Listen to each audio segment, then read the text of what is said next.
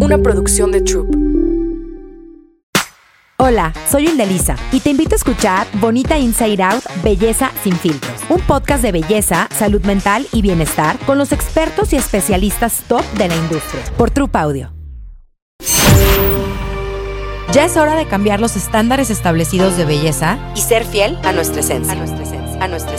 Soy Indelisa y esta nueva plataforma es el resultado de muchos años de cuestionarme y buscar respuestas reales. Estoy lista para atrevernos a vivir la verdadera belleza sin filtros. Esto es Bonita Inside Out. Las pestañas. Hola beauties, bienvenidas a un episodio más de Bonita Inside Out, Belleza sin filtros. Hoy estoy gozosa y feliz porque está una de mis niñas consentidas. No me importa que digan que tengo consentidas si tengo. Y ella es Ana Zarelli. Ana es una youtuber y creadora de contenido reconocida internacionalmente que ama representar su estado de ánimo y gustos a través de la moda, belleza y diseño. Lo que te haga sentir más tú es lo correcto y es lo que Ana comunica a través de sus videos, fotos, productos y redes sociales. Ana también es fundadora de Sareli Sareli y una consentidísima amiga querida que amamos con el alma. ¿Cómo estás? Ay, gracias por tener. Me encantó esa introducción. Me sentí así de que échame más flores. Me fascinó. Mi amor, aquí pura chingón. No, de verdad, gracias. Gracias por tenerme. Para mí es un es una bendición poder estar aquí, por estar platicando contigo, que tenía mucho sin verte y me encanta. El chisme siempre es bueno. Tenemos horas intentando grabar y no podemos porque no paramos de hablar como, como cotorras. Me encanta. Oye, Ana, te conozco desde hace... Te conocí en la pandemia. Sí. Porque... Eh, nos, nuestros lectores en Beauty Junkies, para quien no sepa, vayan a seguir beautyjunkies.mx, es nuestra revista de belleza digital. Y nuestros lectores te pedían muchísimo. Y yo sí te conocía y te seguía, pero como que no pero no te conocía en persona. Ahí te vivías en Monterrey. Sí. Les quiero decir que yo le hablo a esta niña y le digo, Ana, fíjate que todo sí, perfecto, en qué vuelo me subo, güey, no preguntaste nada, la más increíble, la más chida, la más sencilla, y de verdad llegaste y te hicimos las fotos, fue un portadón de septiembre que ha sido de nuestras portadas más exitosas de la historia. Y siempre te lo digo. padre! No sabía esto. No, no. Que según yo te había dicho, de números así. Me acuerdo que hasta me traje a mi mamá. Conociste a mi mamá y todo. Mi mamá acompañándome. Fueron unos números brutales y como que ahí entendí, me di cuenta de cómo conectabas con tu audiencia.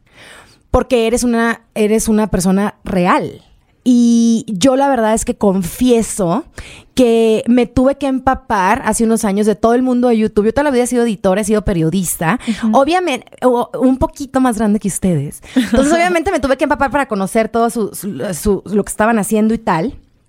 Y desde el principio me llamó muchísimo la atención cómo conectas con tu audiencia. Eh, creo que eres una mujer real, eres una mujer muy trabajadora y yo que te conozco hoy personalmente, pues te puedo decir miles de cosas, pero quiero que nos cuentes tú un poco cómo empieza tu carrera. Ok, pues y yo, ¿de qué, qué tan principio o qué no tan principio? Pues nada más así un poquito para la gente que a lo mejor, que no creo, pero que no te conozca. Empezaste en YouTube hace unos años, estás en la universidad. Sí, justo estaba en la universidad, empecé en ingeniería, no sé por qué me hice eso a mí misma. luego me cambié de diseño industrial y luego me cambié de universidad como a una específicamente de diseño cuando me di cuenta que eso era lo que quería hacer. Y cuando me cambié no me revalidaron nada, tenía mucho tiempo libre y yo de hobby siempre en la vida ver videos de belleza en YouTube. Yo aprendí a maquillarme en YouTube, todo en YouTube. Entonces yo al ser de Tijuana, crecí mucho viendo YouTube en inglés. Luego cuando buscaba videos en español, no encontraba lo mismo que, o el mismo estilo de maquillaje que veía tal vez como de otra corriente que estaba más como en Estados Unidos o del K-Beauty. Entonces, como hay mucho también eh, asiático en Estados Unidos, había mucho como del K-Beauty allá, pero en español nos hablaba mucho y tal vez como que una piel más nanana. Y dije, ¿y si yo lo hago? Y de una forma u otra, mi hobby se convirtió en mi trabajo y de ahí ya no paré. Y de ahí se volvió la youtuber de belleza más importante de México, punto. O sea, esa es la realidad. y ahí te conocí. Ahí ya vivías en Monterrey. Decides venirte a la Ciudad de México. En pandemia. ¿Cómo fue ese cambio? Cuéntanos un poquito de eso. Ok, siempre había tenido como la espina de venirme a Ciudad de México, pero también me daba miedo. Soy súper niña de rancho, niña de familia, y es como, alguna vez, alguna vez, pero no tomaba acción. Era puro bla, bla, bla, sin acción. Cuando veniste a hacer la portada, que fue en fue, fue el September issue, entonces veniste en agosto, agosto 2020. Me acuerdo que te dije, ¿cómo te vas a venir? Y me dijiste, nunca, Hilde, qué miedo. O sea, no sé, no sé. Acabo de rentar un departamento en Monterrey, te acabas de mudar o te estabas por mudar, no me acuerdo. Y me dijiste, no. Y como al, al año más o menos ya tomaste la decisión y te viniste. Sí, porque, o sea, siempre había querido porque venía a la ciudad y me encantaba, pero también mis papás me metían mucho miedo de, no, es que esa ciudad, no, es que mi mamá es de Ciudad de México. Ah, y mi mamá salió de Ciudad de México, dijo, yo me gusta la vida tranquila en una ciudad, más tranquila, todo, para que te vas para allá, ta, ta, ta, ta, ta. Entonces al final como que yo tenía la espina de, yo quiero por mí misma saber y ya si no me gusta, pues me regreso, no pasa nada, ¿verdad? Y en mi primer emprendimiento, las oficinas estaban aquí en Ciudad de México, yo estaba en Monterrey. Al yo no poder tener mucho control de lo que pasaba logísticamente en las oficinas, ¿cuál fue el primero? fue tuve una marca de vinos. Ah, claro, ahorita vamos a hablar de historias líquidas.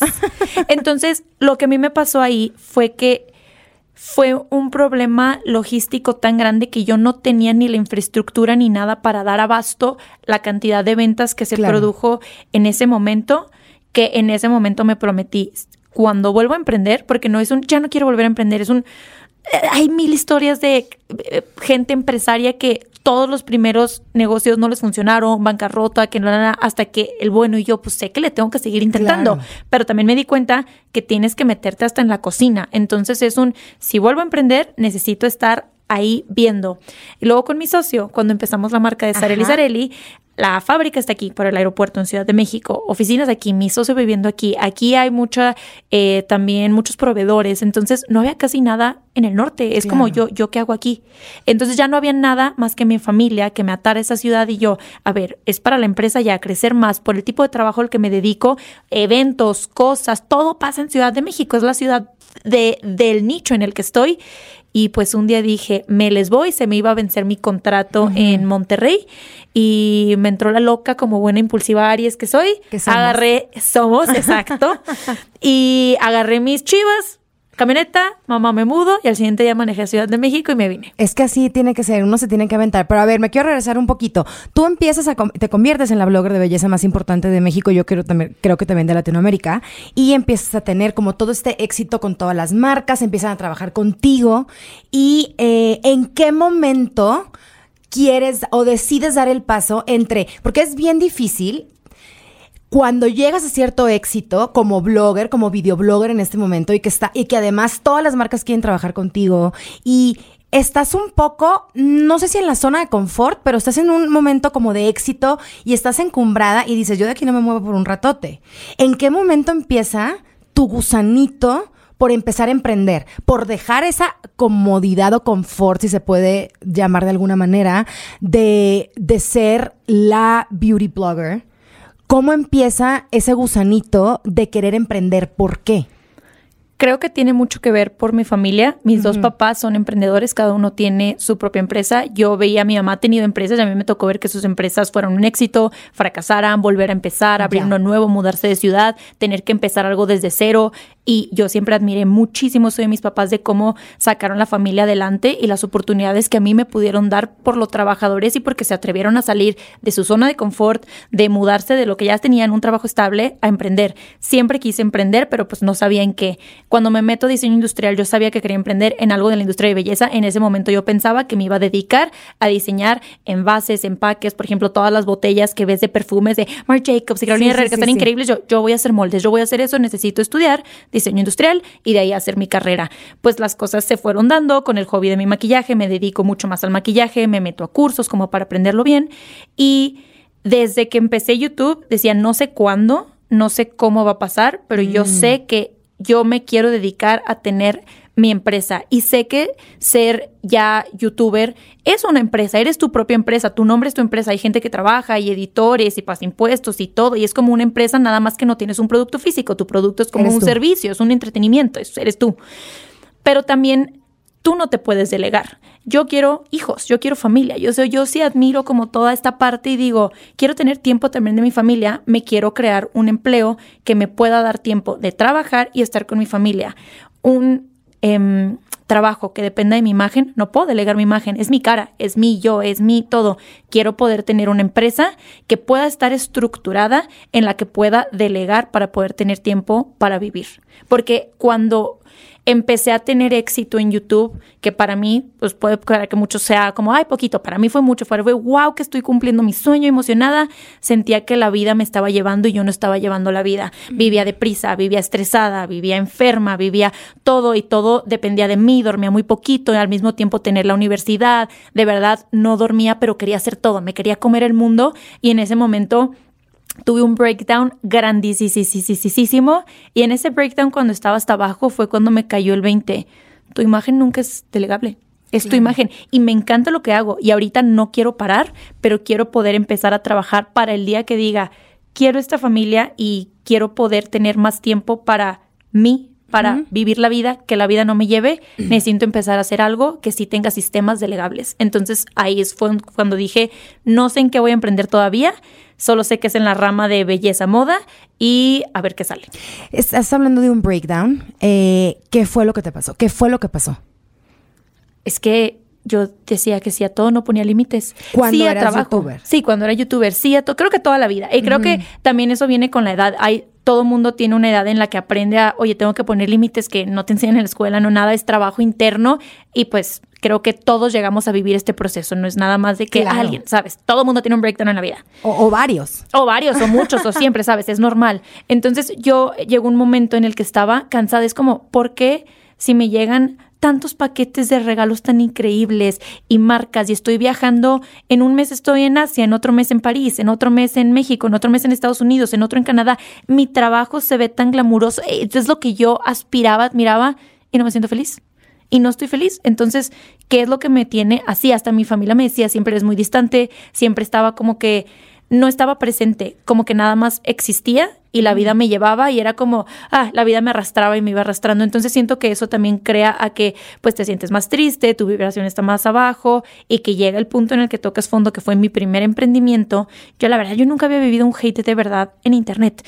Había vivido de que sí, te maquillas horrible o no sé qué, o esto ni al caso, nada, pero era como, bueno, entiendo y que se te resbale. Parte de estar en esta industria es aprender a que las cosas no son personales y que se te resbalen y tienes que crearte una piel gruesa si quieres la neta estar cómoda y feliz en esta industria, porque no hay de otra, o sea, va a pasar el hate. Y hablando de, de, me quiero ir a un poquito antes de tu primer emprendimiento, porque tengo una duda que siempre la he tenido eh, de todos los creadores de contenido y, y me, me, parece algo, me sorprende muchísimo, me, no sé ni cuál es el adjetivo.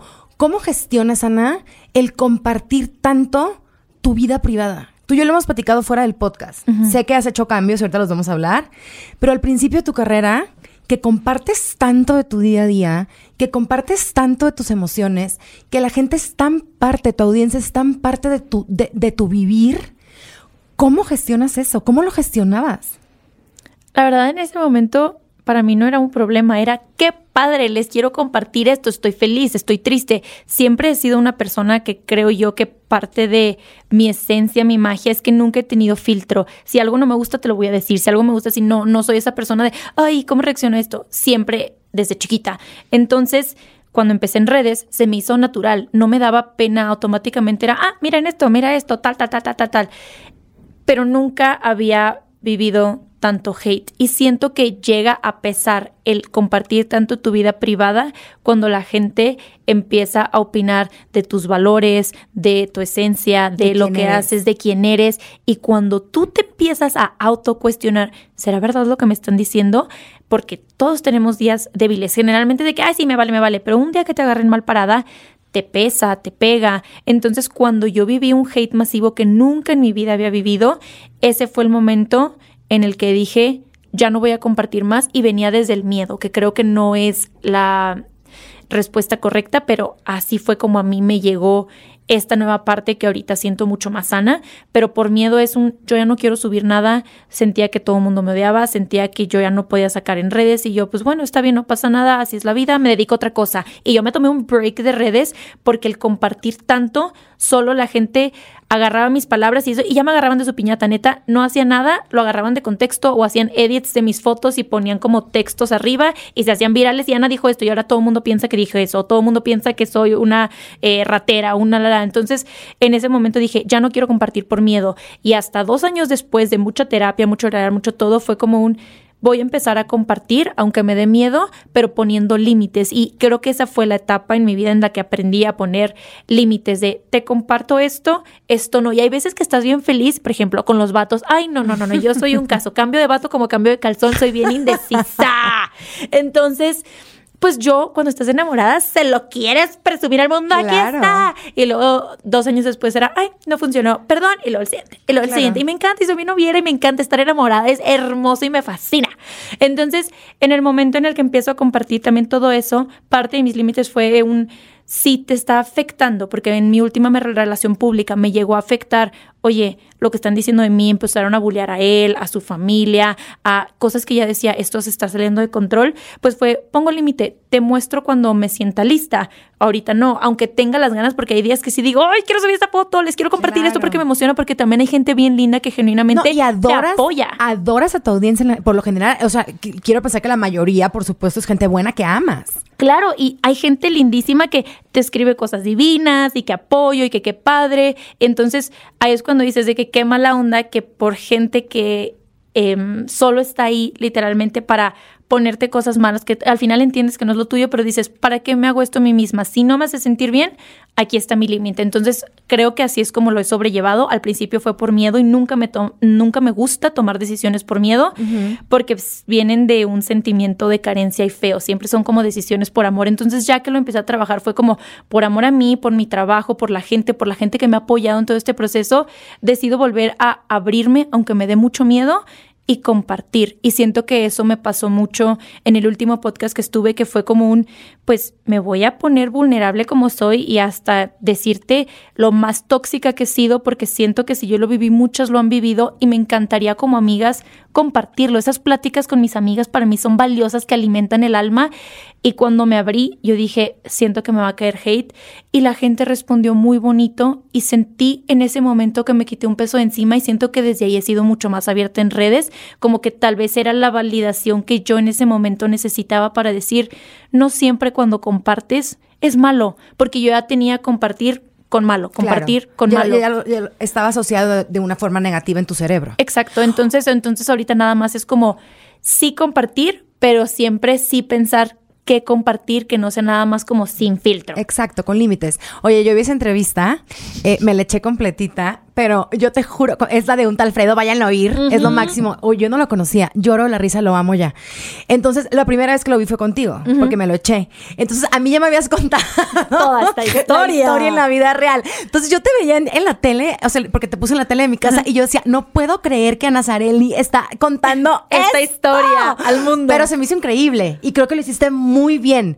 Justo te iba, te iba a escribir y se me fue el rollo de decirte, wow, de verdad, qué bien lo hiciste. O sea, fue bajo tus términos como tú quisiste cuando estuviste lista y estuvo increíble. Y justo eso es lo que te digo, no es como que no es como que nunca se los voy a compartir, solo compartirlo cuando estoy lista, sanado, de decir y sin introspeccionar.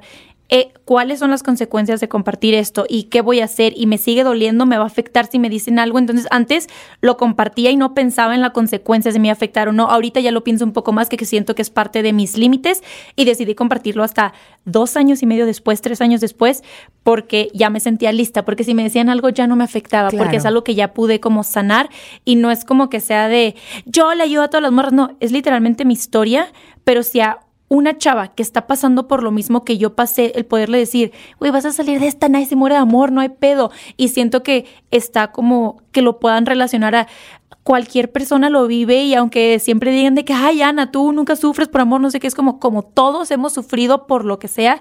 Y si tal vez escuchar mi historia te puede ayudar a ese día motivarte o salirte de tu cama, pues chidísimo, ¿sabes? Como que todas hemos estado ahí, porque cuando yo estaba así de que en el suelo no sabía qué hacer, a mí me inspiraron muchas mujeres en redes con lo que hacían, con podcast de meditación, con, oye, yo viví esto, como cómo fue mi heartbreak y saber que ellas salían adelante me ayudó a mí, entonces como que también quería compartir mi historia. Y de eso se trata, de eso se trata, de compartir y de, y de echarnos la mano las unas a las otras e inspirarnos. Al final para creamos contenido, porque quiero pensar, y bueno, somos de las que, crea, de las que creamos contenido positivo porque queremos generar un cambio a través de las herramientas que tenemos. Claro. ¿Cómo? A ver, regresando un poco a tu primer emprendimiento que fue los vinos, que ya todos sabemos que hubo un tema de logística en el que yo, y no es que sea como tu tía que te quiero defender, pero sí me encabronó, eh, porque yo sé cómo estuvieron las cosas y, y, pero bueno, eso ya pasó, ya lo contaste. Yo quiero saber qué pasa después, cómo te recuperas de ese madrazo. Además, sabiendo, Ana, que tú diste el 100, y no te lo estoy diciendo porque estás aquí, yo sé la historia diste el 100 y no se te respaldó y, te dejaron sola. Eso es, es, lo que yo percibo y esa es la realidad. ¿Cómo te recuperas de esa? Y no nomás te recuperas y te levantas más chingona, más fuerte a crear una empresota que ahorita se está convirtiendo en lo que es Areli Sareli. Yo quiero saber cómo te paraste de esa.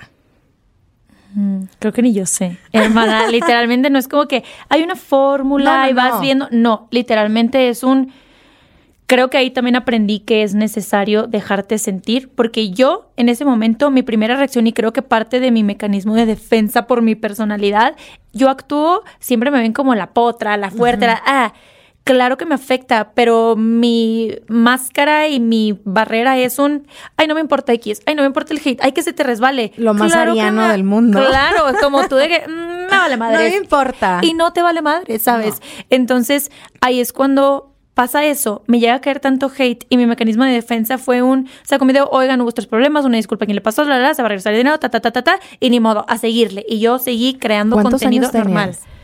Mm, una huerca, güey. 22, no, estabas bien chiquita. Sí. Te diste un madrazo, porque bueno. Ay, pero qué bueno que fue joven y que no me hubiera pasado ya grande. Sí, y, y, aparte de todo. Antes mejor. Ajá. Entonces, ¿qué Entonces, pasa? Em, yo no me dejo sentir, no me dejo, porque yo solo me repetía en la mente, no te vas a dejar abajo y no te va a importar, sigue adelante, sigue adelante. Y yo en ese momento ya estaba trabajando en Saralizar en las bolsas, lo iba a sacar tiempo después de lanzar el vino, porque fueron dos proyectos que trabajé por como un año antes como a la par.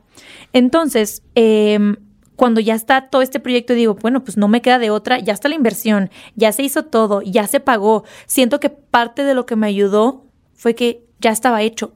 Muy probablemente, si yo no hubiera mandado a hacer la producción de las bolsas, no hubiera gastado, no hubiera invertido, no se hubiera trabajado por tanto tiempo antes, hubiera dicho, no estoy lista para emprender todavía, necesito que se apaciguen las aguas, no sé qué.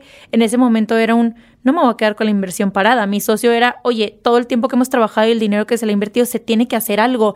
Y siento que me ayudó mucho que ya estaba hecho y mi socio porque es un no te queda de otra a darle o que o prefieres perder todo ese dinero o, prefieres dejar todo eso que has trabajado por un año a la mitad por esto que te pasó porque tus errores no te definen. Claro que fue algo muy importante, claro que de ahí aprendes y también me hizo revalorar, ponerle un holdo de las bolsas y decir, ¿qué va a pasar? Me acaba de pasar esto, si hay que esperar, atrasamos el lanzamiento, volvimos a ver todos los como eh, pasos y estrategias de la empresa de, mira, en la empresa pasada pasó tal, tal, tal, tal, tal, ¿Cómo evitamos esto en esta empresa? Entonces empezamos a hacer pruebas, que todo, nos dimos cuenta que necesitábamos mucha gente de atención al cliente, que con una persona no te das abasto en el momento en el que hay tanta gente viendo que es como lo bonito de las redes, gracias a todas las personas que apoyaron mis proyectos, que yo sé que si no hubiera tenido todo ese apoyo de esta red y comunidad tan hermosa, esa curva de crecer y aprendizaje de una empresa que no tiene detrás una persona que ya tiene una comunidad ahí,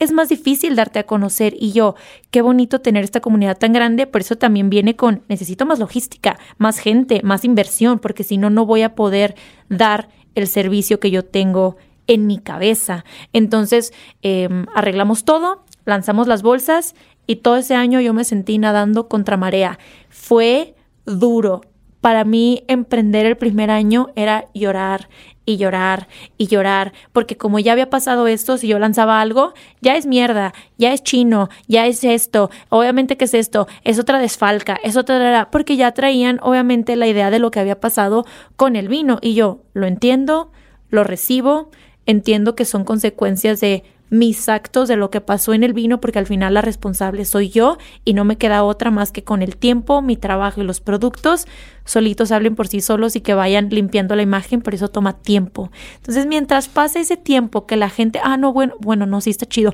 bueno, no, sí me atrevo a comprar, bueno, no, sí es cierto, ah, mira, se están haciendo cosas chidas, es, te sientes nadando contra marea porque todo es ta, ta, ta.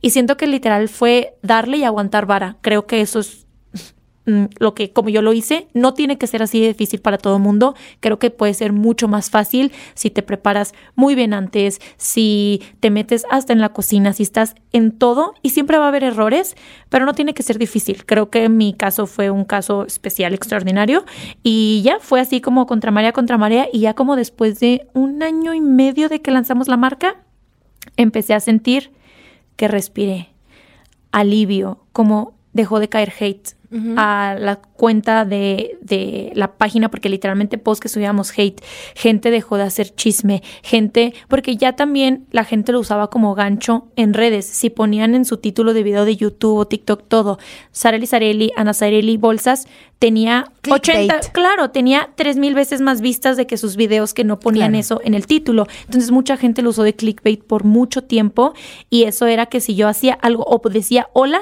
mi hola ya era mal visto y era un video viral de hate porque Ana dijo hola y el hola se lo robó de no sé quién. cosas así. ¿Alguna vez pensaste en parar? Pero en serio, o sea, en dejarlo todo y decir, me voy de las redes. Todos los días de mi vida. o sea, todos los días me cuestionaba, ¿por qué me hago esto a mí misma? Si no la estoy pasando bien, si estoy batallando, si la gente no está recibiendo bien mi producto, si neta le meto tanto esmero y tanto amor y me encanta mi producto y yo sé lo que es y la gente no lo ve y no lo valora, ¿qué estoy haciendo aquí? ¿Y por qué estoy haciendo esto? Y mejor hago algo que no tenga que ver con mi nombre y con mi cara y desde cero y empiezo así y ya. Y todos los días me cuestionaba y siento que ahí es donde aprecio mucho tener un socio tan lindo que todos los días me motivaba. No, Ana, sí se va a poder. Sé que hay hate, los dos estamos en eso. Él también sale empapado, aunque él no sea la cara ni su nombre ni nada, pues él recibe también todo el hate de la marca y el impacto que tiene a la marca de cómo limpiamos esta imagen que viene desde que no tiene que ver con nosotros, que tiene que ver de tu emprendimiento pasado, pero aquí estoy para apoyarte porque vamos a salir adelante. Sí aguanta vara y me motivaba y eso me ayudaba a salir adelante. Y llegó un momento en el que dije, no, sí, sí, me gusta esto, pero tenía que pasar ese ah, frustración y rodearte de gente hermosa que te apoya.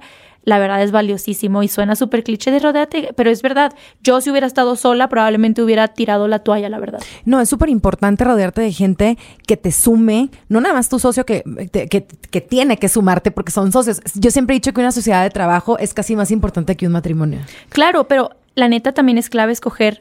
Es lo que te iba a decir. Hay que escoger a tu socio. Es como, si, te, fueras a casar. Sí, de que te vas a Neta es la persona de vida. Le ves las cualidades, pueden estar juntos porque claro que va a haber peleas, claro que van a tener opiniones diferentes. Es normal, son seres humanos diferentes. Y más estando yo en diseño y él en el área comercial, diseño y comercial siempre se pelean. Oye, yo quiero venta. Oye, pero a mí me vale, yo necesito que esté así. Te esperas y no me importa. Entonces, siempre hay, pero es una persona con la que te respeta, te valora, que tal vez en mi sociedad pasada del vino no se me respetó, no se me valoró. Eh, fue cuando dije, no vuelvo a tener una sociedad así. Entonces, escoger a la gente que te rodea minuciosamente y haz tu lista de do's and don'ts, así como cuando dices, yo quiero un vato así, así, y si no tiene esto en mi lista, no lo voy a aceptar. Es lo mismo con tu socio y va a llegar, si lo buscas y es esperar como al correcto, porque el dinero va y viene, el dinero es energía, el dinero va y viene, lo importante es una persona que te aporte en otras cosas, porque el dinero lo van a conseguir. Siempre hay inversionistas y siempre hay concursos y siempre hay todo y sales adelante y ves cómo le haces, pero una persona que en el camino te apoye, te aporte, que también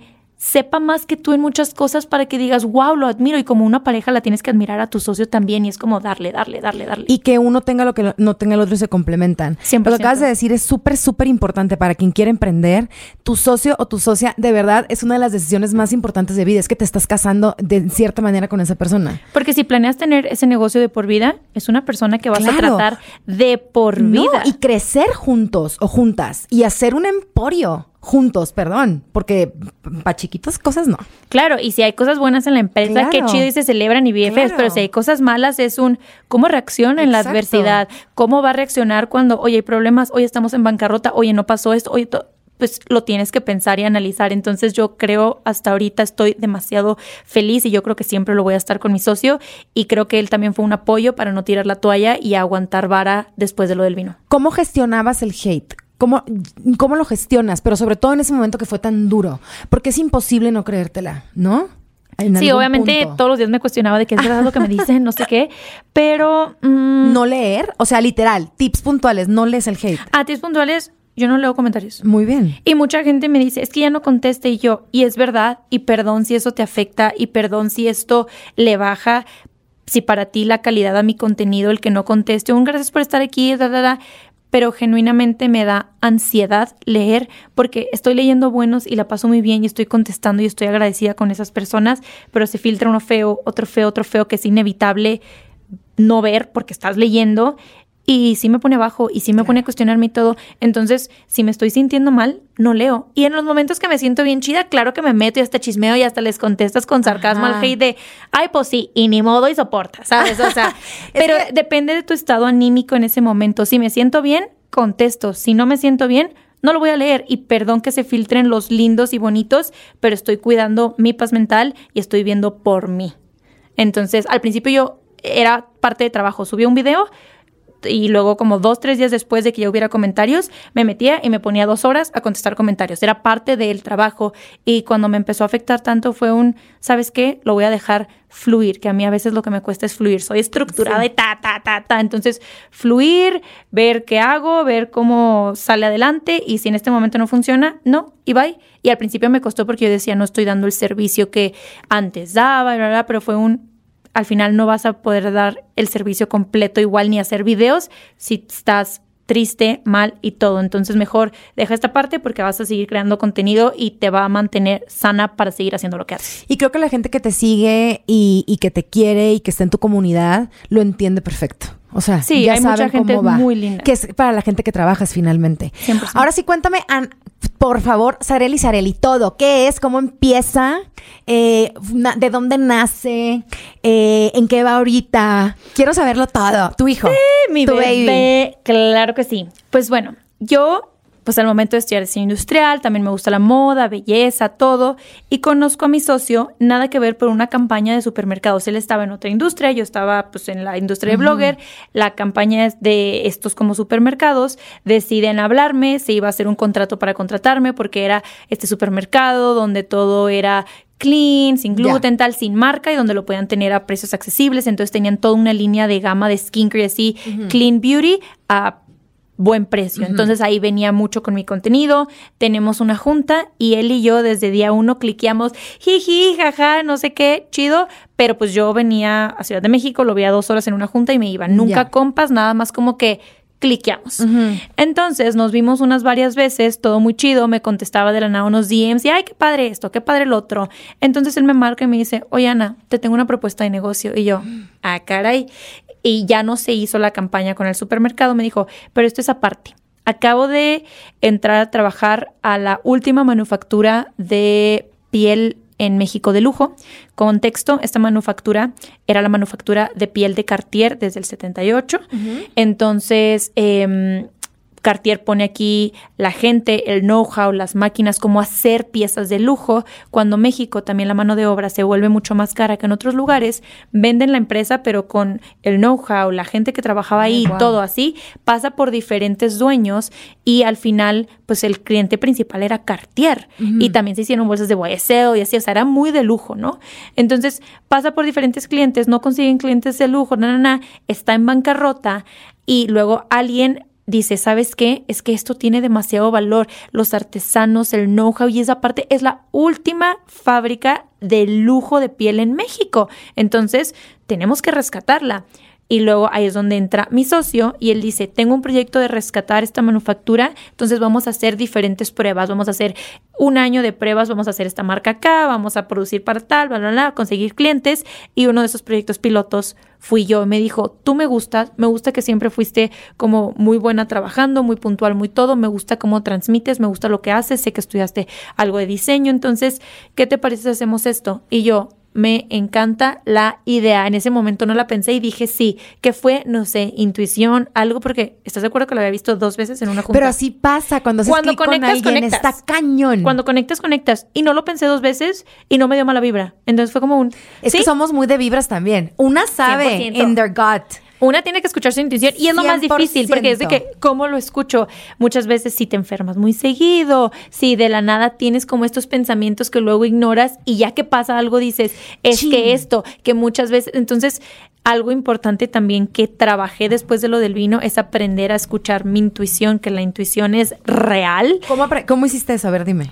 Ay, pues uno, me volví muy espiritual y fue parte de mi proceso. Yo antes, yo crecí en una casa agnóstica, yo no crecí religiosa, ni católica, ni nada, entonces yo no creía en nada. en el momento en el que me empiezo a ser más espiritual, porque cuando estás más abajo y te llega ese código, es que ya no sé qué hacer. Pues si todo el mundo dice que esto jala, pues voy a intentar. Y no es que a la primera digas, ya sí, creo en todo, ya sea en Dios o en energía o en el universo. No, es algo que requiere trabajo como el gimnasio. Todos los días voy a meditar a ver qué pedo. Puta, no sé meditar. Puta, tengo mil ideas. y, oh, y te estresas. Es como sigue adelante, psicólogo, empezar a Em, consumir contenido de ese estilo y empecé a cliquear y me empezó a ayudar y empecé a escuchar unos podcasts de afirmaciones para el alma de yo sí puedo, y yo no necesito a nadie y mis errores no me definen y ese tipo de frases que era repítetelo todas las mañanas y yo lo ponía y cuando me lo terminaba de repetir me sentía bien. Y te lo repites tantas veces que te la crees y yo, sí es cierto, esto no me define. Claro. De que adiós a la gente que piensa que sí, porque hasta yo creía que sí. Y fue como, y como todo eso me ayudó, fue parte de mucho del contenido de escucha tu intuición. Y me, está, me compré un libro de cómo escuchar tu intuición en el cuerpo, cuando tienes problemas estomacales, cuando siempre estás cansada, cuando siempre tienes que te enfermas de la garganta, de dónde viene, qué no estás diciendo, que no todo. El cuerpo somatiza muchos sentimientos y yo específicamente, cada persona su intuición es diferente.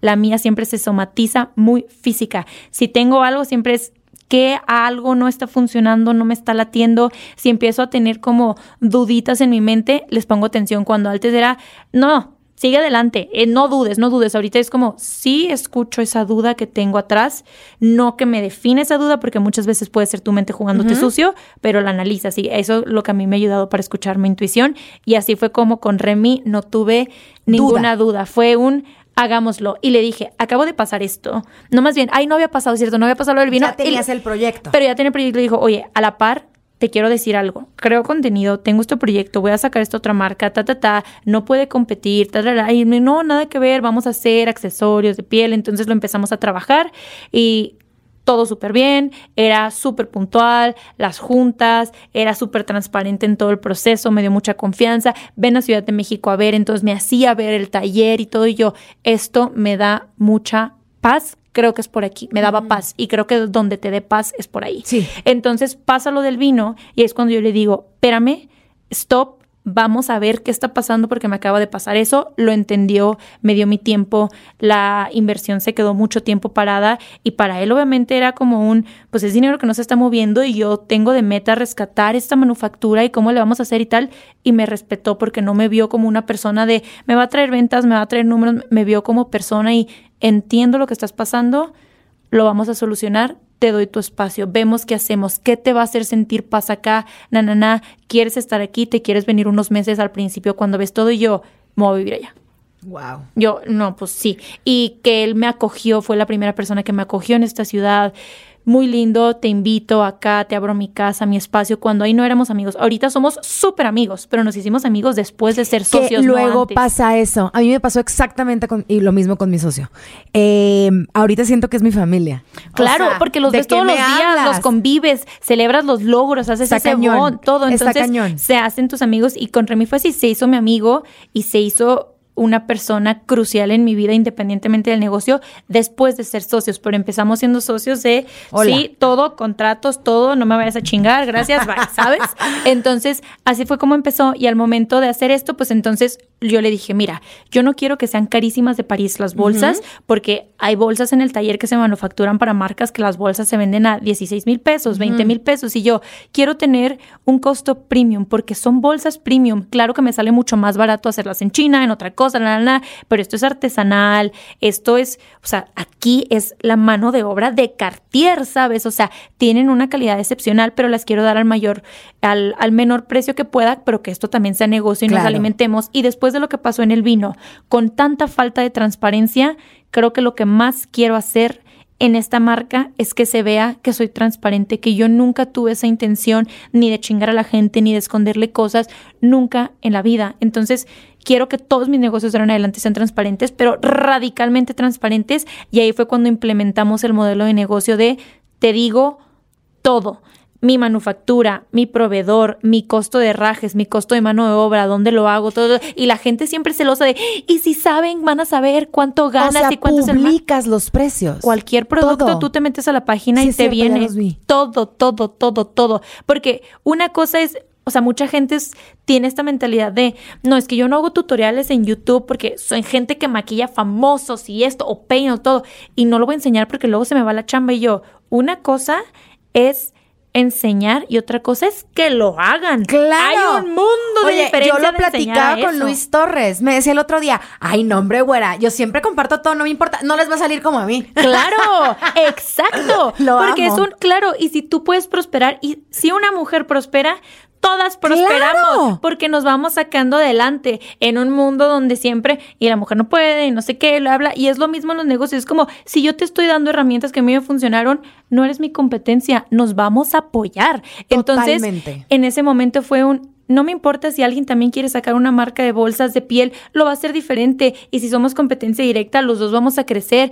Y, ¿sabes? Son como muchas cosas y muchos factores. Fue un. Y hacer una marca toma demasiado esfuerzo y tiene que ser una pasión y un todo. Y si lo quieren hacer adelante, aquí está toda la información. Y consumidor, ahorita, en la época en la que estamos, ya ves reseñas de todo. Ya no es como que confías en lo que dice el marketing de 100% orgánico. Si es orgánico, me voy a meter la reseña, me voy a meter a las páginas de los ingredientes. Ya estamos en esta época. Entonces, fue un la gente necesita tener toda la información en su mano, que yo misma te la dé, que veas que aquí está y en ese momento decir, ah, si lo compro, decir, ¿sabes qué? No es el producto para mí y es válido. No quiero mejor después que lo compres, te llegue y pienses, ah, es que pensé esto, pensé lo otro, es como, aquí está, es tu decisión y aquí vamos a estar por si quieres y te vamos a dar el mejor servicio posible si sientes que nosotros somos la decisión correcta para tu compra. Entonces implementamos este modelo después de lo que pasó en los vinos, que fue parte en el alto que dimos en la marca. Entonces implementamos eso, pues eso también requiere mucho esfuerzo, logística, todo tal. Luego la gente, a ver, enséñame los recibos de todo, no te creo yo. Ay, güey, yo ya, si no me ¿Es bromana? todos los días nos llegaban DMs. No creo que me estás diciendo que eso cuesta. Enséñame los recibos y cuánto le pagas, enséñame lo del IMSS. Y yo, a ver, tampoco estoy a, tu servicio. ¿Sabes? O sea. La banda tiene que parar. Y no, y no van a parar. Y no, pasa nada. Al final. Pues obviamente yo sé cómo funciona el internet después de lo que viví. Mi socio no, y mi socio era, ¿qué les pasa? No sé qué yo. X. Va a pasar.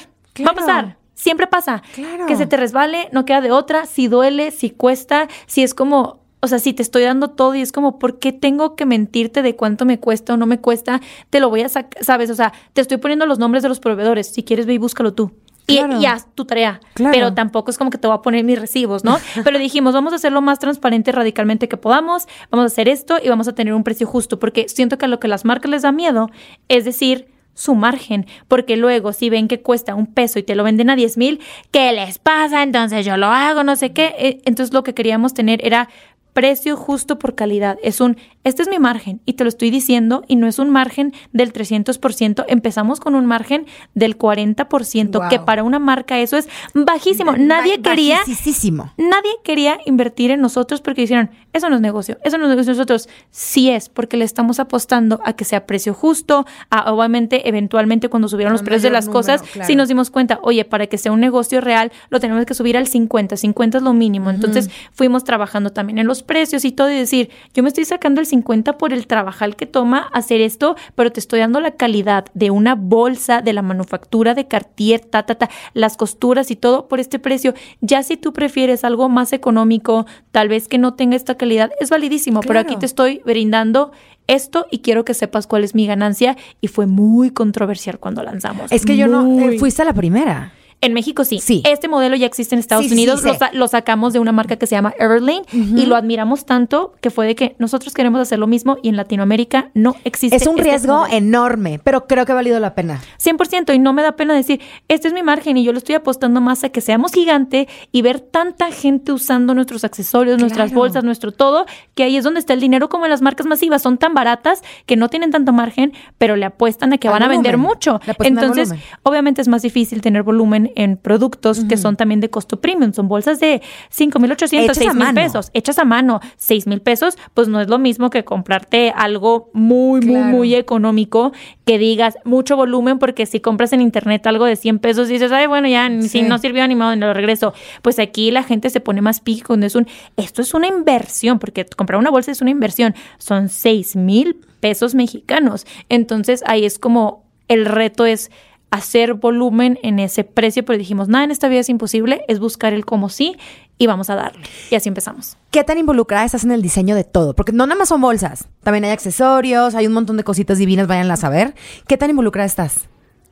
Todo. Es Parte de lo que yo tuve que poner en el contrato es, si a mí no me gusta, si esto no sale y si esto todo, no se lanza porque yo tengo la decisión final. la porque lo, lo que me pasó en el negocio pasado es que yo no tenía voz ni voto y cuando dije, esto no, me dijeron, es que no tienes voz ni voto, ni modo. Y así es. De esas las experiencias se aprende. Obviamente, esta vez en contrato puse, esto afecta mi imagen, mi carrera, lo que yo soy. Tu trayectoria, yo necesito tener la decisión final.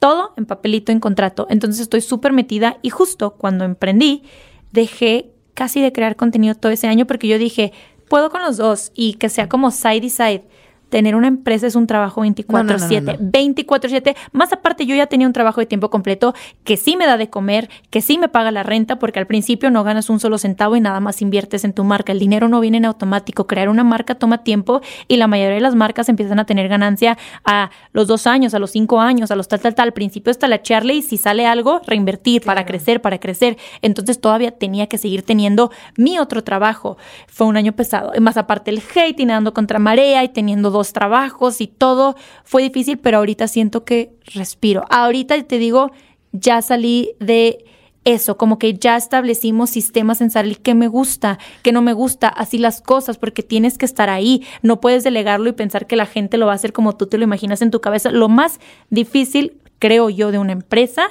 es también el que la gente entienda tu visión que tienes en la, en, en la empresa y lo transmita como tú lo tienes en tu cabeza, más estando en diseño. Puede que haya otros productos que no sean tanto de diseño.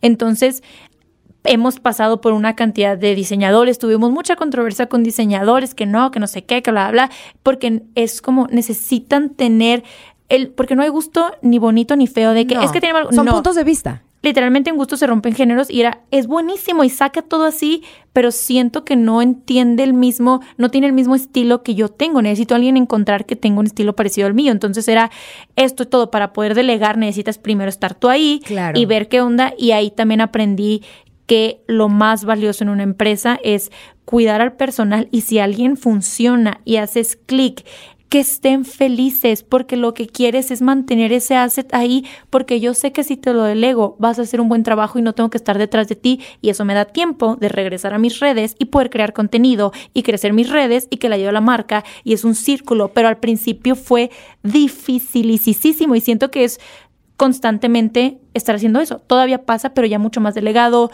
Contratamos un director creativo este año, bello, hermoso, precioso. Tiene una visión hermosa y ahorita yo ya delego mucho, pero todo al final tiene que pasar por mí y si no me gusta, no se lanza. Oye, ya pasaste el famosísimo paso de la muerte, que son los primeros dos años de emprender, que es cuando una empresa realmente se queda o se va.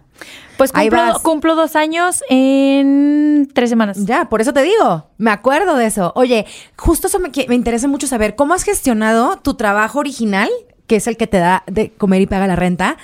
Por, por el momento, que es la creación de contenido, ¿cómo lo gestionas? O sea, ¿cómo sigue, mientras eres emprendedora y mientras estás creando esta marca, cómo lo sigues haciendo? ¿Cómo le haces? Mm. ¿Qué pasa con la creatividad? No te voy a mentir, cuando tienes tanto estrés y tanta chamba, la creatividad automáticamente se muere. Está cañón. Y todo el año pasado lo vi reflejado en números, en gente, la gente me dejó de seguir, gente era ya no lo mismo, mis vistas bajaron y todo, pero cuando algo prospera y cuando algo sale a la luz es porque le estás metiendo tu corazón, tu alma, tu 100% y toda tu atención.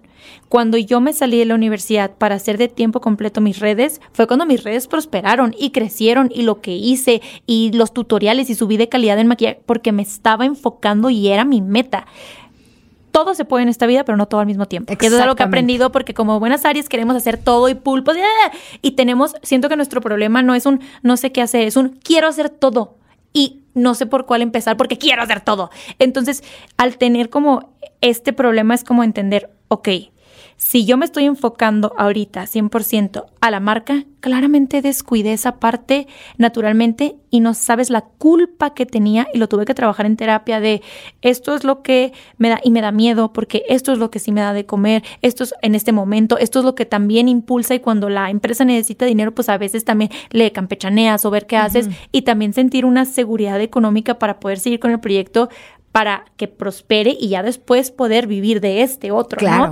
Entonces, em, creo que fue natural, tuve que trabajar en la culpa y entendí que, Ana, vas a tener que dejar ir algo. Vas a tener que dejar ir algo. Y en este momento, ¿qué quieres dejar ir? ¿Quieres tal vez delegar más la empresa y que tal vez sí sacan cosas que no te guste, pero pues ni modo y ver qué pasa y confiar plenamente? ¿O le das una pausa a tus redes, haces esto y poco a poco ves cómo puedes ir delegando para poder hacer los dos. Y justo fue como año y medio de trabajo donde la gente lo vio y este año fue cuando contratamos al director creativo y constantemente ya estoy subiendo, hay un tutorial a la semana, ya sea en TikTok, en esto. Yo nunca me metí al trend de TikTok, fue en pandemia y en pandemia fue cuando pasó lo del vino, las bolsas, todo. Yo estaba enfocada en mi emprendimiento, en mi empresa, en salir adelante y en no morir con lo que estaba viviendo del vino. Entonces, este año me metí de reto y crecer en TikTok y ser una cosa y lo vi reflejado. Mis números subieron, la gente más reactiva, me pongo a platicar más con ellos, estoy más al pendiente y no sabes lo bonito que sentí de es que amo hacer esto. Me gusta genuinamente crear contenido, lo disfruto. Y en este momento digo, qué rico poder estar un half and half. Claro que toma tiempo y hay días que me gustaría crear tres mil veces más contenido, pero separo los días. Tipo, los miércoles son solo de la empresa y los miércoles solo trabajo en la empresa. Oye, que esta marca pidió el miércoles. Los miércoles los tengo buqueados sin modo y no se puede. y, y es como organizar y antes me daba pena decir que no, que es parte de poner límites de, es que la empresa va a pensar que no, y ahorita aprendí, no, pero ¿cómo sí? ¿Cuándo te lo entrego? Veo si me organizo, si trabajo el fin, si te lo entrego antes, no sé qué, pero ese día no se puede, o esa semana la tengo buqueada de la empresa. Es que esa semana se lanza el producto y yo, bueno, tal vez no es la campaña para mí, o vamos qué hacemos, o en algún adelante, porque ya entendí que los dos son prioridad y a los dos les tengo que dar su prioridad y también en la empresa. Oye, necesitamos que vengas un shooting, no sé qué. No puedo. Tengo que entregar esto a las marcas y va a ser así. Entonces aprendí a decir que no en las dos partes, tanto a la empresa como a esto. Y creo que es la mejor decisión que he tomado en mi vida. Este año me siento de que... Eh, o sea, aprender a decir que no, la importancia de aprender a decir que no cuando de verdad no puedes. Porque cuesta al principio dices, ay, van a pensar que soy una culera o una floja o que no trabajo y van a decir, esta no sé qué, ya ni se presentan. Y yo, y ni modo, y es lo que tengo que hacer para que esto funcione y no puedo estar ahí 100% y o sea, y delegar y delegar y delegar. ¿Notaba pánico de repente las marcas o que se te cayera una campaña importante? Porque nosotros, yo no soy, soy creadora de contenido al final porque somos editora. Soy editora y al final Beauty Junkies vive, obviamente, de campañas y de las marcas. De repente hay pánico que dice, se me cae esta campaña que la tengo todos los años y que aparte amo el producto, me, muero. No te mueres. No te mueres. No te mueres. Nunca te vas a morir. Pero en ese momento sientes, cuando vas a decir la decisión, sientes que te vas a morir. Yo tuve que decir que no a muchas campañas que a mí me daban mucha paz porque decía, bueno, con esta campaña saco la renta y con esta campaña saco no sé qué. Y con Yo las nóminas, hija. Sí, no. No, las nóminas, güey. No, cuando dejé YouTube, pues YouTube solito alimentaba a mi editora y mi editora es un asset impresionante. Mi editora, la amo y la adoro, entiende mi estilo, lo puedo delegar. Y si ella me dice, aquí está, y yo, yo sé que ni lo necesito revisar porque confío en ti, pero a ver, vamos a ver, ¿sabes? Entonces, todo un año le estuve pagando sueldo de mi dinero porque no estaba generando en YouTube, pero dije, no la puedo dejar ir y no. me importa, y no me importa. Y ahorita que ya regresé, ya estoy me está ayudando, yo me hubiera muerto si no hubiera estado ella ah, porque hubiera tenido... No, o sea, la gente es lo más valioso y que estén felices y que tú estés feliz. Eso es lo más importante en una empresa. Me encanta que digas eso y es bien importante para quien está emprendiendo o está eh, pensando en, en realmente aventarse y dar el paso. Cuida a tu gente Cuida a tu equipo cuando funcionan. Sin tu equipo no eres nadie. De nada te sirve ni tus ideas, ni tu creatividad, ni tus conectes, ni tus ganas de hacer cosas si no tienes un equipo que te ayude a llevarlo a cabo. No sabemos hacerlo todo. No puedes hacer todo. Necesitas gente que te apoye con lo que tú no sabes hacer o no puedes hacer. Algo que a mí me ha ayudado, no sé si funcione de ti, pero al principio era ver eh, los currículums y tu book la gente puede hacer parecer ver un book o un currículum increíble. Esto que es su Instagram. Es lo mejor que me ha pasado al momento es toquear sus redes sociales. Qué come, cómo se viste, qué hace, qué le gusta hacer, cuáles son sus hobbies, cuál, de su vida personal, me ha funcionado tres veces más que currículums y books.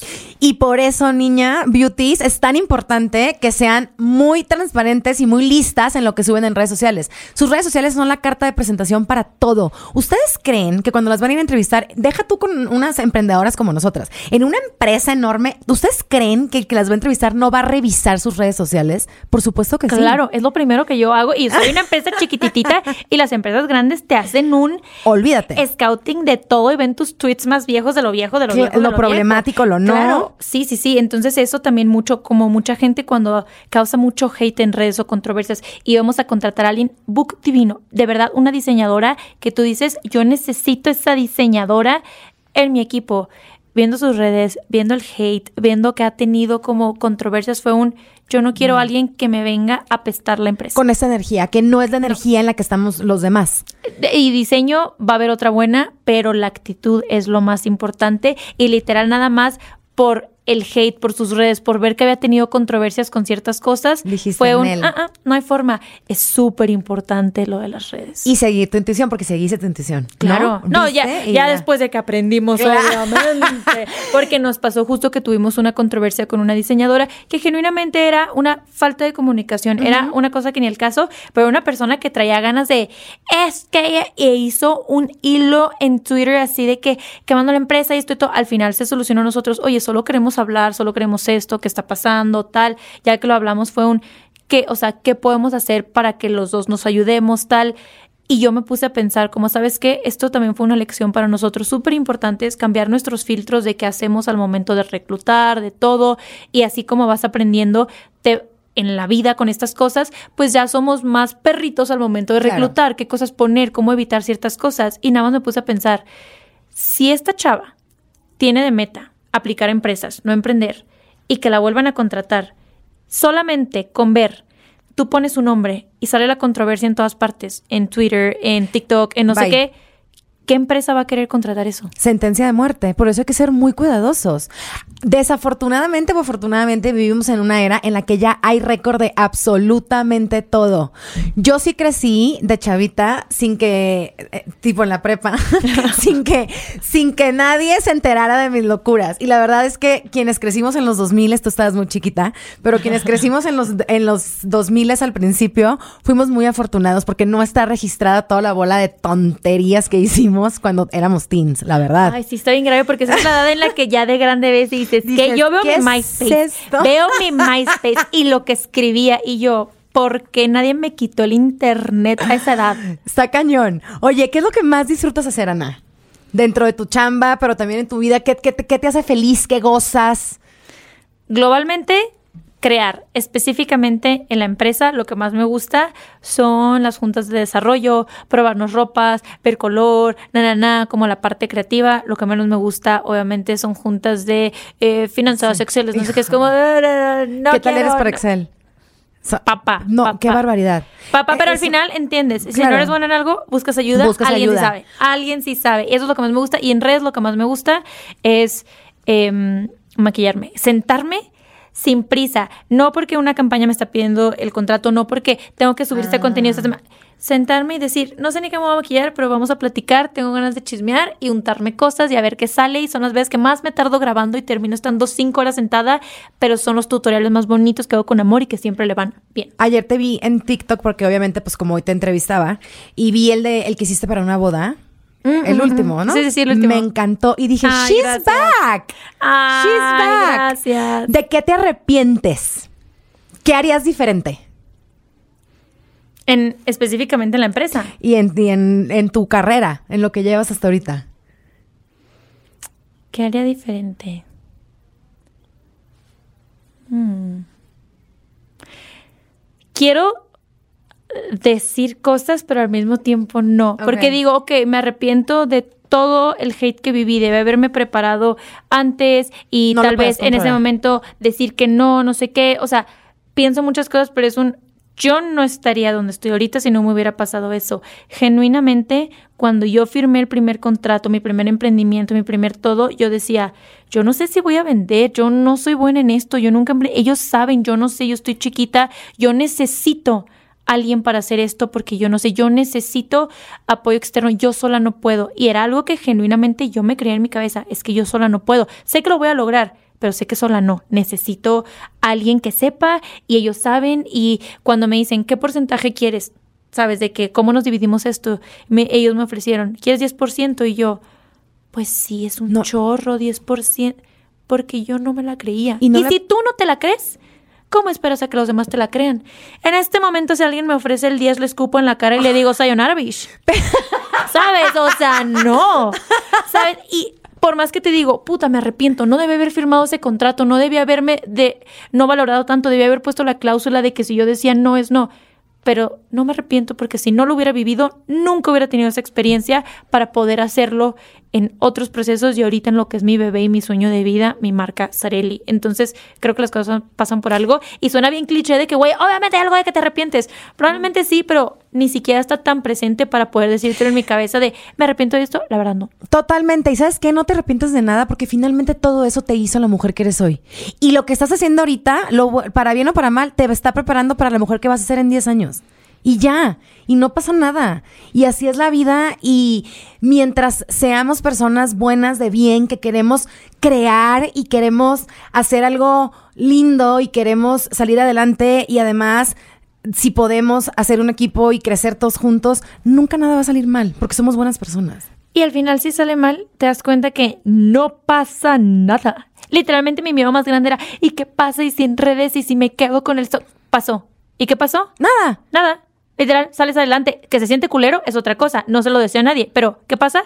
Nada. Pasas la etapa culera, sanas, vas a terapia, te hace más fuerte y después, cuando te vuelve a pasar, dices, ay, ya me la sé. Bye. Y en tu etapa de creadora, en tu faceta de creadora de contenido, eh, te veo mucho más madura. Te veo como que sabes perfecto ya lo que quieres.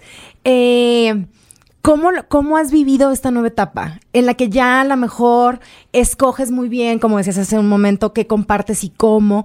¿Cómo te sientes? ¿Te, veo plena?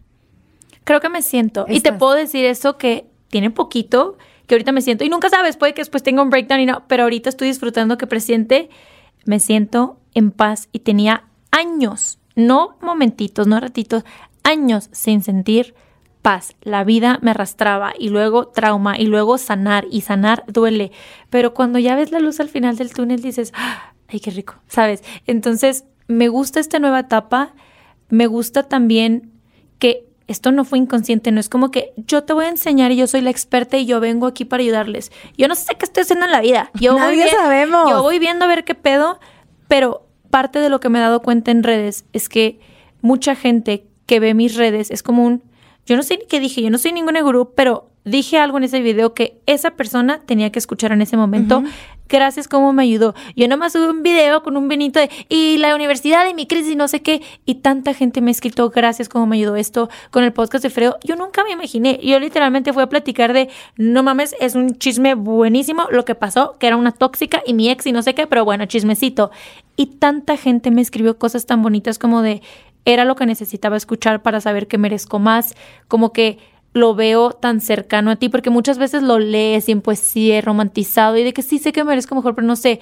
Pero el ver que alguien que yo tal vez admiro, o admiro como maquilla, o admiro lo que hace, o admiro que tiene una empresa y que mi percepción en redes de ella es de que ah, es bien chingón y todo lo puede, y saber que ella la está pasando más culero que yo, no mames, no estoy tan mal. Y es como, sí, güey, aprende de, de que neta, ah, no, no pasa nada, no pasa nada, y no es que yo sea la persona que vengo a resolverte la vida, pero si lo que puedo a la gente le ayuda, siempre voy a ser la más feliz.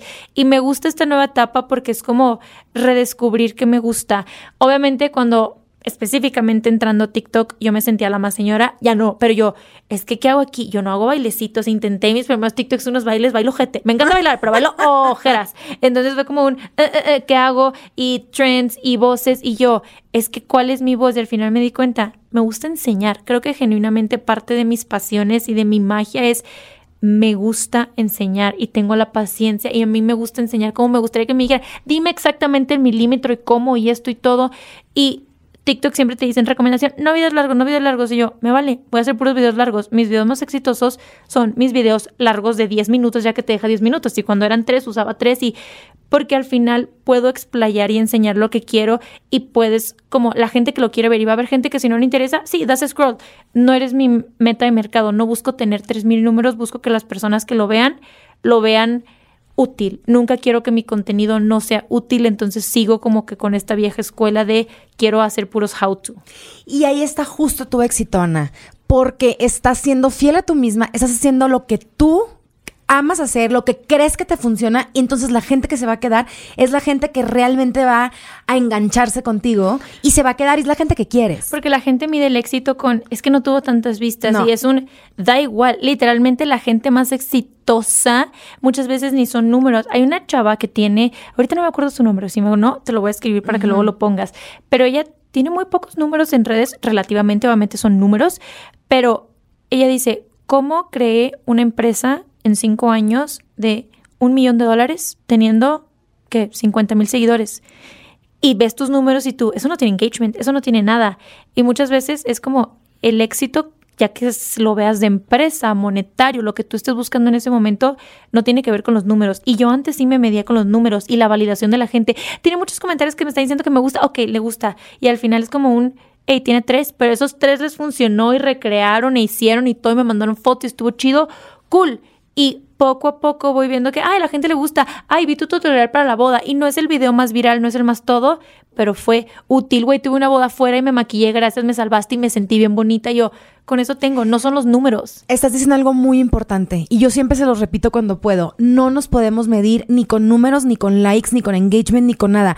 Desafortunadamente es una realidad y lo voy a decir con todas sus letras. Nosotros que nos dedicamos a esto, nos exigen las marcas, muchas marcas, nos exigen números, nos exigen llegar a tal. Y claro que de repente llega un estrés y claro que quieres llegar y claro, y ahí es donde tenemos que tener como el, el, la inteligencia de, ok, hay que intentar llegarle a los números que te piden las marcas, pero, o sea, a ver, marca, si no te llego a los números, a lo mejor no soy la persona indicada para ti, porque no es mi meta. Yo no quiero tener 50 mil millones de likes, quiero tener una audiencia que goza y disfruta y le funciona y le es útil lo que yo estoy diciendo o haciendo. Eso es lo que a mí me interesa, porque así es como yo creo que se mide el éxito. 100%. Estoy súper de acuerdo contigo en esa parte. Eh. y siento que lo vas descubriendo porque al principio obviamente los números es la forma más fácil y que la gente te escriba tantas cosas bonitas, quieras o no, es una gotita al ego y de que, ay, qué padre, sí. Y el poder trabajar en dejar el ego abajo y no me importa si no tiene comentarios, y tal vez nadie te va a escribir, lo en una boda y no vas a saber, pero si a ti te gusta y sientes que a la gente le va a funcionar y luego ya ves, porque muchas veces sí necesitamos un poco de validación en, ¿les está gustando? Pregúntales, si nadie te está comentando, pero pregunta y la gente le da miedo preguntar, es como te subí este contenido, ten, pero al final es, ¿esto te está gustando? Yo les preguntaba en TikTok, ¿les gustan estos videos largos o no? Porque no me hallo con esta red y sé que los videos con más vistas son los videos cortos, pero yo no te puedo explicar cómo a mí me gusta explicar un maquillaje en 40 segundos. Es imposible. No puedo. Y a las marcas les digo, tiene que durar máximo 20. Tu y yo, si quieres maquillaje, no va a pasar. No va a pasar, punto. ¿Sabes? Entonces, y al final la gente contesta, no, sí me gusta. Y puedes ir platicando con la gente y eso es lo bonito porque muchas veces es verdad, sí necesitamos ese there, there para decir, ah, sí lo estoy haciendo bien. Y hay gente que no lo necesita. Yo, mi personalidad, sí lo necesita. A veces necesito un there, there, vas bien. Claro, y no es ni siquiera, y fíjate, y justo eso que estás diciendo no es ni siquiera parte de, tanto del ego como es del, ay, estaré haciendo las cosas bien, te está gustando, cómo le cambio, cómo le quito, ¿no? Me imagino como un chef que está cocinando, pues quiere saber si le gustó el pastel, si no le gustó acá, si que le quita la sal, ¿no? O sea, como que va más por ahí. ¿Y qué sigue para Nazarelli? ¿Qué sigue para tu marca? Yo sé que vienen proyectos que ahorita no nos puedes contar, que yo ya lo sé, se los anuncio. No, ya estoy soy emocionadísima. Un open ¿Ah, ya? Sí, sí, sí. Cuéntanos. ¿Qué pues viene? llevo más de cuatro años trabajando en una marca de makeup que sí, que no, que un hold, que fórmulas, que no queda, que no queda. Y ya este año se lanza Makeup, que es mi bebé. Desde el momento que Remy me dijo, hagamos esto con las bolsas, le dije, sí, pero quiero decirte que si sí vamos a seguir con el proyecto, Empezamos porque es más fácil la logística de bolsas en México, que todo está acá, que tenemos la manufactura first hand, que se necesita menos inversión, pero aprendemos con las bolsas mi sueño de vida es tener una marca de make-up y sé que ya está muy competida y sé que ya hay muchas en el mercado. No importa, pero no existe la tuya. Pero es un, me vale, yo quiero una marca y siento que puedo aportar mucho y dar cosas de valor en esta marca y me apasiona, sea bueno, sea malo, la esté pasando culerísimo, es como, ese es mi meta y sueño de vida y mi bebé en realidad que llevo trabajando tanto tiempo que este año va a pasar. No quiero decir fechas porque todo mundo, obviamente va depende. esperando. Sí, se, o sea, en lanzamiento siempre se que Ay, va a estar lista la casa y te la tienen cuatro meses después. Pasa igual en cualquier empresa y en make y en todo, de que no llegó el proveedor, no sé qué.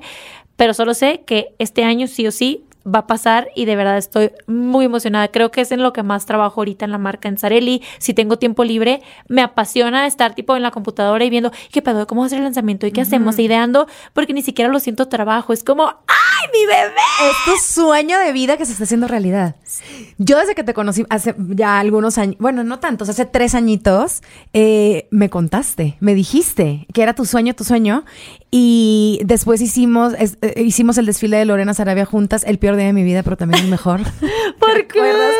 ¡Qué sufrimiento! ¡Qué barbaridad! O sea, me acuerdo, tengo PTSD, o sea, tengo eh, estrés postraumático, pero me atreví. Qué bueno, juntas. me gusta. Y platicamos muchísimo y, y la verdad es que te te tengo mucho cariño y te admiro mucho. Y esto fue exactamente, es, porque estuvimos todo el día juntas refundidas en la suite de un hotel, desde la mañana hasta en la noche que salimos.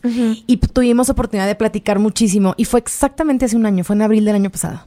¡Órale! Y, y escucharte ahorita con todo lo que me platicaste en ese, en ese, en ese día y todo lo que te veo ahorita y todo lo que me estás contando y la paz con la que es que te veo hasta más bonita. ay, gracias. Yo, ay, eso sí me gusta. Está, te veo en un gran, gran lugar. Y eso es solo de verdad el resultado de un chorro de trabajo. ¿Te acuerdas que hace un año estabas con el tema como muy emocional de la panza? Me enfermaba todos los días de mi vida. Y yo te decía, Ana, eso tiene que ser emocional. No puede ser, cabrón. O sea, ¿cómo? No puede ser. Unas colitis, unos hospitales, unas cosas tremendas que yo no sé si la gente sabía o no. Pero fue bien duro. Sí, no, yo viví enferma y ya de que con mi salud, mi familia preocupada, mi familia de te ves mal y yo, me veo y me siento. No tengo energía para hacer nada. Todo el día, disculpen mi francés, tengo diarrea todos los días de mi vida, me dio anemia, me dio todo, me hacían exámenes, no tenían nada, no tenía una bacteria, no tenía nada. Literalmente es estrés, soledad y tristeza somatizado en el cuerpo porque de verdad las emociones es algo real, existen, las sientes, o sea, creo que todo el mundo las podemos sentir, estar triste, estar feliz. Pero como no es un órgano que te digo, te abre y te lo puedo sacar, ¿cómo crees que salen las emociones? Si no lloras, si no te dejas sentir, si no nada, se quedan en el cuerpo y se vuelven enfermedades. Y yo estaba físicamente enferma por emociones. Y cuando empiezas a sanar emociones, por arte de magia me dejé de enfermar del estómago. Y por eso es importante hablarlo, aunque sean temas como la diarrea. Pero es importante porque está dentro de tu alma. Lo necesitamos trabajar todos, en miles de maneras y en diferentes cosas. Eh, y creo que es importante hablarlo, las cosas se hablan porque la información es poder y seguramente alguien nos está oyendo ahorita y le va a resonar y a lo mejor se va a ir a checar y va a decir qué tengo que trabajar para sentirme mejor en todos los aspectos. 100%. Estás hermosa, estás exitosa. Tú, sabes lo que te queremos aquí. Eh, ¿Qué me importa que digan que sí es de las consentidas? Eh, un mensaje ya, yo en tía. Me encanta. ¿Qué le quieres decir a tus seguidoras, tus seguidores que seguramente llegaron hasta el final y que te están oyendo y que los estás inspirando y han crecido contigo y aquí siguen? ¿Qué les decimos a ellos? Sé tú. Y sé que, ay, qué cliché, todo el mundo dice sé tú. Pero es que siento que cuando por tanto tiempo no has sido tú, el decir ser tú es liberador, que no te importa lo que piensen, que todo el mundo pensó, ya deja de hacer bolsas, ya deja de esto, deja de hacer contenido así, ya eres bien señora, ¿qué hace esta señora en TikTok? Sé Si al final te funciona y te sientes tú, pues me vale que pienses que soy señora, lo estoy haciendo. Me vale que pienses que no la voy a armar en la industria de las bolsas.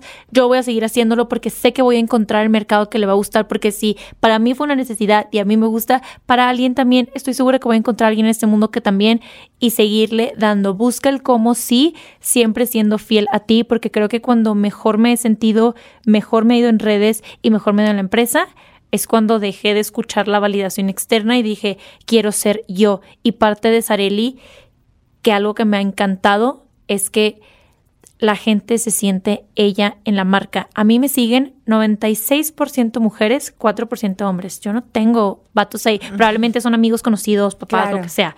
Muy poco hombre me sigue. Y en la marca, 40% de las ventas son a hombres. ¿Qué? Y vendemos bolsas.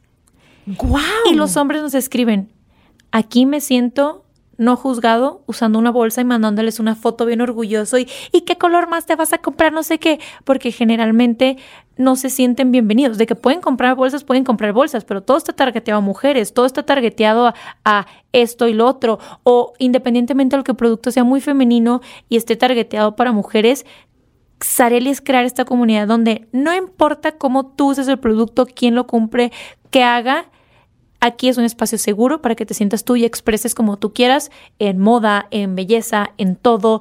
Y siento que eso es el tip que quisiera dar. Esa comunidad tan bonita que creo que hemos creado en Sareli, que ahorita es chiquita y esperemos crezca mucho, que la gente nos ha escrito. Es que me siento cómodo usando una bolsa y compartírselas y que ustedes tan orgullosos la reposteen cuando otras marcas sería no porque ni al caso. Es como aquí nadie te va a juzgar. Sé tú, sé tú en todo, en tu trabajo, en tu vida, en lo que hagas, fiel a ti, si a ti te gusta, que no te importe, porque al final las cosas siempre salen cuando eres tú. Y con ese mensaje nos vamos, beauties. Eh, esta es tu casa, siempre lo va a ser y lo sabes, es tu espacio. Eh, ya queremos que vengas a presentar el make-up, ya queremos hacer un shoot en la revista. No, no, ya quiero enseñarte. Eh, ya vas a hacer, así te lo digo ahorita, vamos a hacer un shoot con la modelo que tú quieras, tú la vas a maquillar para que pongas todos los productos y que todo el mundo los vea, porque nada me enorgullece más que después de tantos años y de ver cómo te has partido tu madre, porque esa es la realidad, por fin va a salir a la luz este sueño que es tan grande que lo comparto contigo porque te adoro y toda la gente que te adora lo comparte. verdad, gracias por tenerme, por siempre ser tan linda conmigo, por siempre también motivarme, porque cuando hablas así y estás entrevistando nos hace cuestionarnos y yo, muchas gracias que hay gente que cree en lo que hacemos y que nos apoya y nos admira y creo que es mutuo. Yo admiro mucho todo lo que haces, todos tus emprendimientos que has tenido como 80 mil y así de así, admiro mucho y digo, yo cuando también, o sea, yo quiero estar flourishing así también. Así estás, mi amor. Unos añitos de diferencia nada más. Me encanta. de verdad, gracias y gracias por tenerme, es un honor. Bueno, Beauties, muchísimas gracias por escucharnos en un episodio más de Bonita Inside Out, Belleza sin filtros. Síganos en todas nuestras redes en arroba Bonita Inside Out, www.bonitainsideout.com y para más contenido increíble como este, no dejen de seguir a Troop Audio. Y como siempre, Beauties, arriba las pestañas. Bonita Inside Out.